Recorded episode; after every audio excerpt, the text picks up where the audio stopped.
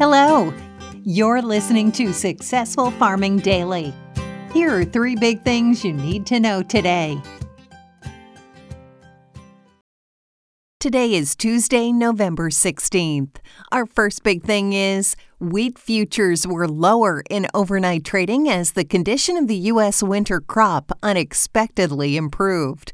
About 46% of winter wheat was in good or excellent condition as of Sunday, up from 45% a week earlier and on par with ratings a year earlier, according to the U.S. Department of Agriculture.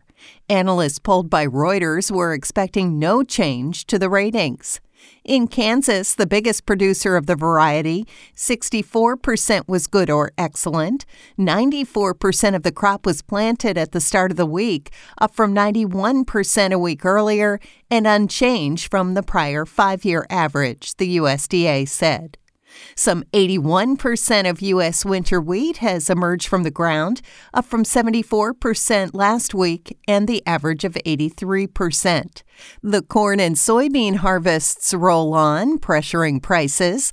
About 91% of the U.S. corn crop was in the bin at the start of the week, up from 84% a week earlier and ahead of the prior five year average of 86%, the Ag Department said. Soybeans were 92% harvested, up from 87% last week, but behind the average of 93% for this time of year. Underpinning prices, however, are signs of demand for U.S. supplies. Exporters reported sales of 264,000 metric tons of soybeans to an unnamed buyer and 198,200 metric tons of corn to Mexico, the USDA said yesterday. Wheat futures for December delivery fell four and a half cents to eight dollars thirty-two and a quarter cents a bushel overnight on the Chicago Board of Trade, while Kansas City futures lost three and a quarter cents to eight dollars thirty-five and a quarter cents a bushel. Corn futures for December delivery were down three quarters of a cent at five dollars eighty-three and a quarter cents a bushel. Soybean futures for November delivery fell two and a quarter cents to $12.55 a bushel. Soy meal gained $1.60 to $368.10 a short ton, while soy oil added 84 hundredths of a cent to 58.85 cents a pound. Next up, inspections of corn and wheat for overseas delivery rose week to week while soybean assessments declined, according to the USDA. The government inspected 855,698 metric tons of corn in the seven days that ended on November 11th, up from 649,023 tons a week earlier. That was, however, down slightly from the 862,235 metric tons assessed during the same week a year earlier, the agency said in a report.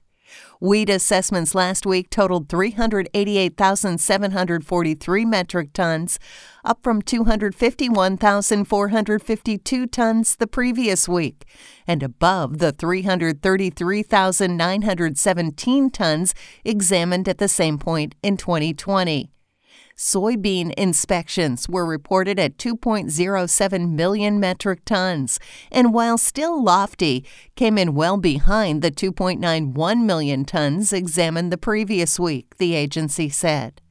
During the same week last year, the USDA inspected 2.53 million metric tons of soybeans for offshore delivery.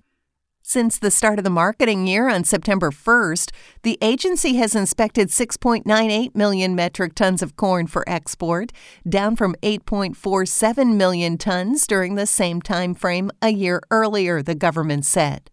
Soybean assessments since the beginning of September are now at 16.2 million metric tons, behind the 22.6 million tons examined during the same period last year. Wheat inspections since the start of the grains marketing year on June 1st now stand at 10.3 million metric tons, down from 12 million tons at the same point in 2020, the USDA said in its report. And finally, a red flag warning has been issued amid extremely dry weather in much of Nebraska and parts of South Dakota, according to the National Weather Service. Winds are forecast to be sustained from 20 to 30 miles an hour, with gusts of up to 45 miles an hour in parts of northern Nebraska, the NWS said in a report early this morning. Relative humidity is expected at around 18 percent. The warning is in effect from 11 a.m. Central Time through 6 p.m. this evening. Further north, in much of North Dakota, high wind warnings are in effect from noon to midnight today, as sustained winds are pegged at 30 miles an hour this afternoon. Gusts are forecast at about 50 miles an hour. Late tonight and tomorrow, winds will reach 40 miles an hour with gusts of up to 60 miles an hour, the NWS said.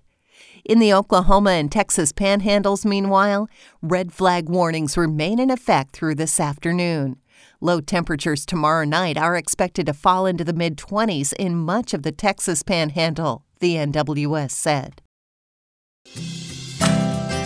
Thanks for listening. Follow more news on agriculture.com.